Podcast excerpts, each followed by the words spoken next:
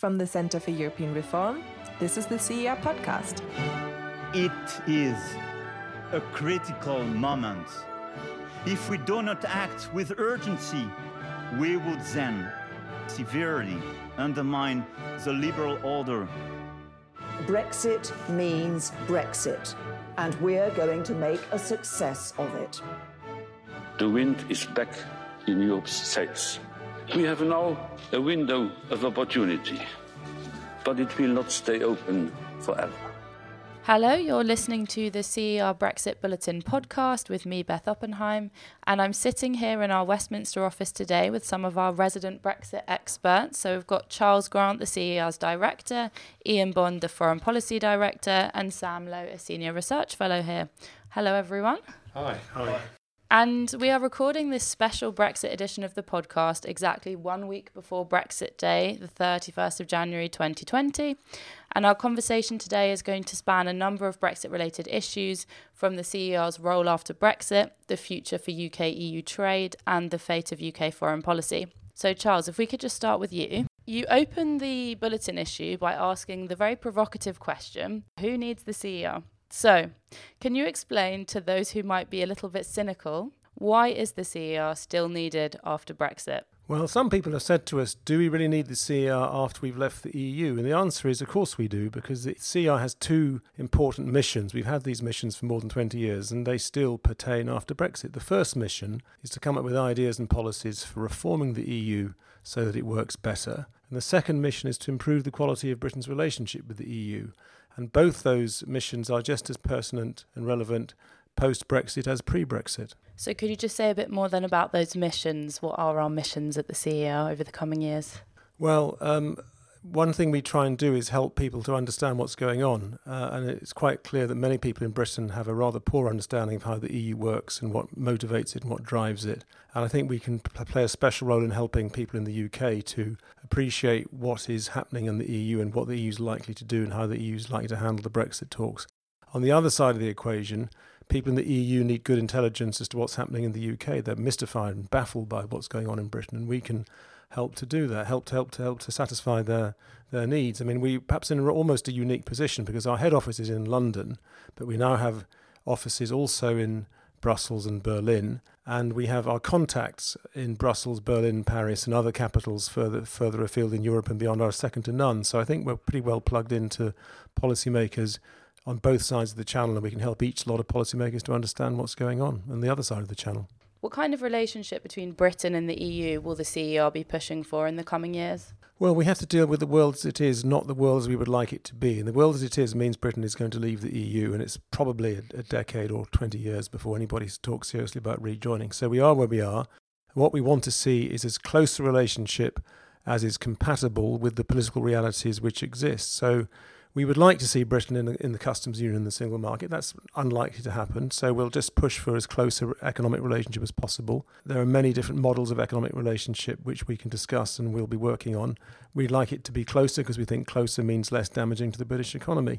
On security, I'm a bit more optimistic than trade. I think trade it is going to be rather a hard Brexit, and Sam will talk about that in a minute. But on security, we may not do so badly because Britain is such a big contributor to European security on foreign policy, defence, counterterrorism, policing, and so on, that I think many of our partners want to keep us closely plugged in. And there has been a bit of a shift in the last year or two towards saying to the British, well, let's try and devise unique, bespoke structures that can allow you to plug into our policymaking without you being a full decision making member of our machinery.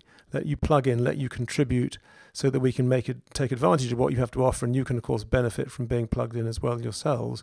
And that I think is the prevalent line in some member state capitals now, and even perhaps in the Commission where it wasn't in the past. In the past, the Commission was very right about precedent. If you give the British a special plug-in role, plugged-in role, then other third countries will ask for the same thing. But I think now people realise that Britain is rather a unique case, and just because you give the British a special position in, say, the European defence policy. It doesn't mean you have to offer the same to Moldova or Montenegro. Uh, so I think I'm a little bit more optimistic on the defence and security side. The trouble there is that Britain would have to accept some sort of role for the Court of Justice when it comes to justice and affairs measures. And also, I do worry that if the trade talks end in acrimony, and they might do, that will mess up our attempts to build a good security relationship. So, of course, we write about a number of policy areas that have really nothing to do with Brexit at all, that are much mm. more focused on the continent. Can you say a bit more about that and our work on Europe more broadly and on European reform and our plans over the coming years on that? Sure. I mean, the lion's share of the CER's work is not actually about Brexit. Not everybody realises that. We published 11 longer papers in 2019, and 10 of them were about things other than Brexit. So um, that, that'll keep us very busy. Uh, one area we work on, of course, is the Eurozone. We believe, like Macron does, the Eurozone needs quite radical reform in order to survive. We'll be working on migration, police cooperation, relations with Russia, China, and the US, these difficult partnerships we'll have with these countries, the Middle East and Iran um, we'll certainly be working on the EU's institutions, what the EU should do to regulate the big tech companies, um, trade policy, which Sam will be working on, amongst other things. So we're going to be very busy with a wide range of subjects, and I think you know Europe, Europe, Europe always will need reform. The day the day to wind up the CER is when Europe is working so well, it doesn't need reforming at all. But I think it's a long, long way from not needing reforming. So the need for our proposals on EU reform will be still very relevant. I should say that there is a sort of particular approach we take to EU reform, which we try and come up with proposals which are practical and viable and respect the political realities. And also, we put a premium on making sure that our proposals are well written and well presented because the more people are likely to, to read them and influence them. So, we do aim to re- influence policymakers, politicians, officials, journalists, and other people, and sometimes the broader public too. And I think one of the reasons why there is a demand for our product and uh, on our website and our publications and our social media commentary and so on is because we managed to present our ideas in a fairly uh, reader-friendly, user-friendly way, and we will we'll, we'll aim to continue doing that for the next couple of decades at least. Great, thank you, Charles. Sam, so I'm just going to bring our focus now back to trade and Brexit. What kind of UK EU trading relationship do you think that we're going to end up with being realistic?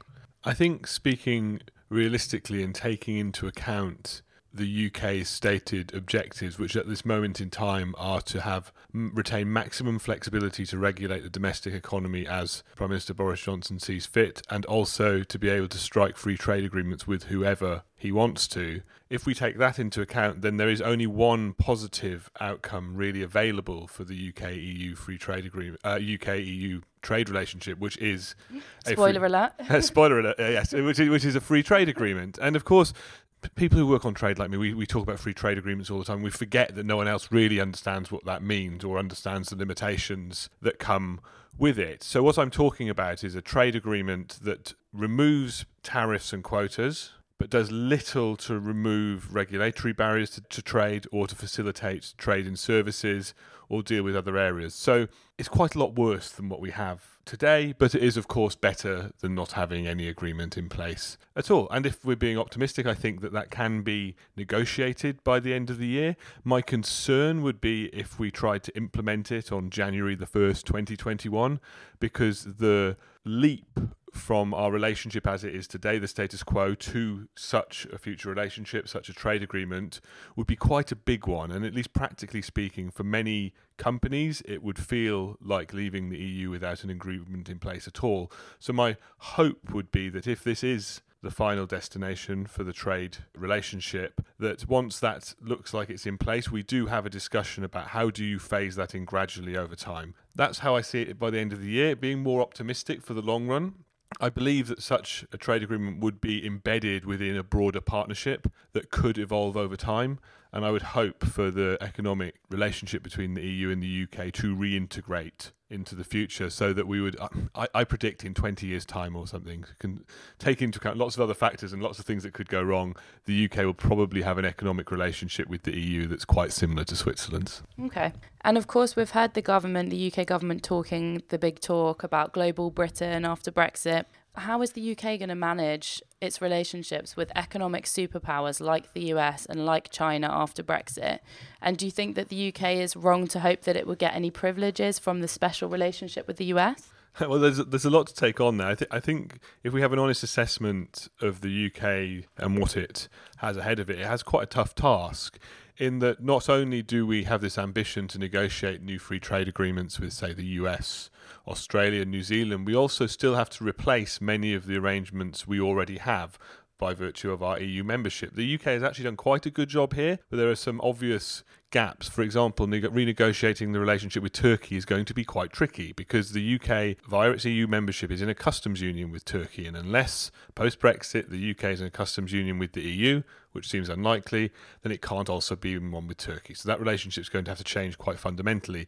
But we've also got to replace agreements with Canada and Mexico, which hasn't been done yet, and renegotiate our trade agreement with Japan, which is actually, as an aside, the agreement that I think we should focus on and should be the priority uh, for the UK right now because the Japanese actually feel like we've breached their trust through Brexit and they're an important investor in the UK and actually they're, they're the sort of country that's going to has a similar standing in the world to the UK and will be an important ally in the future when discussing the fragmentation of the multilateral system, issues with the US, China, and others. But when it comes to this negotiation with the US, whilst I think it is important that the UK does engage with the US from day one, from the moment Brexit happens, because Trump is actually quite petulant, and were we not to engage, I think there could be negative consequences for the UK. I think we have to go into it with open eyes and drop some of the naivety that we've seen to be on display from our politicians so far.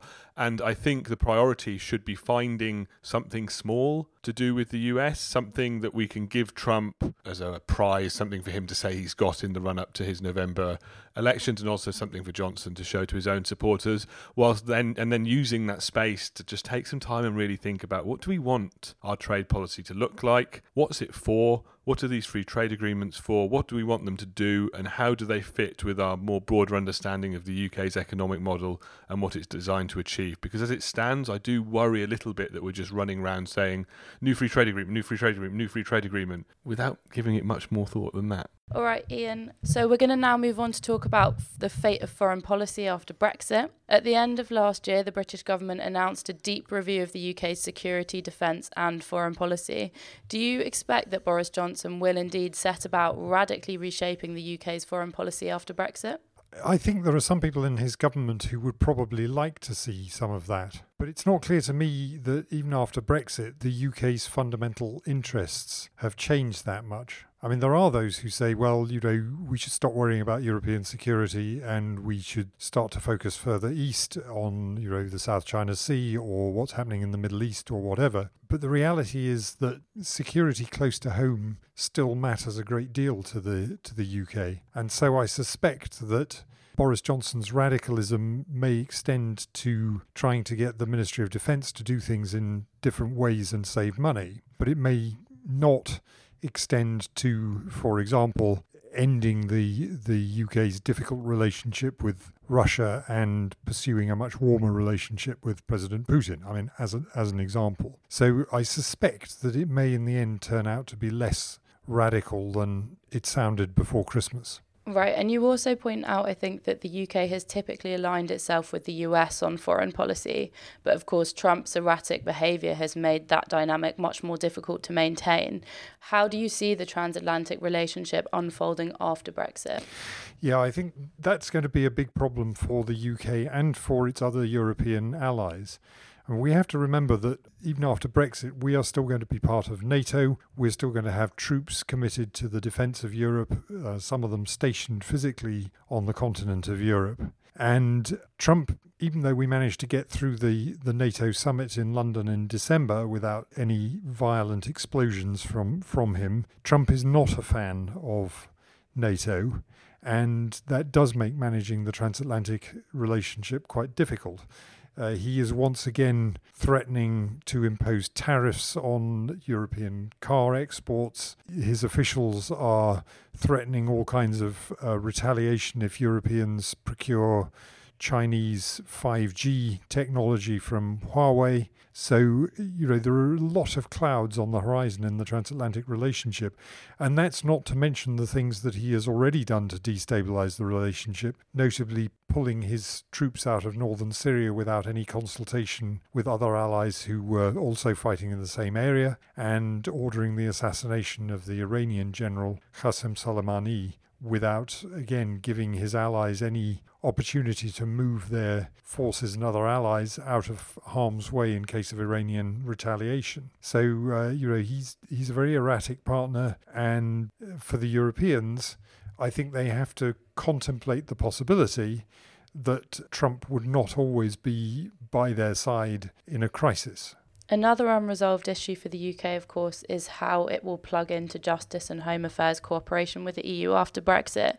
Do you expect that the UK will manage to preserve quite deep cooperation in this arena?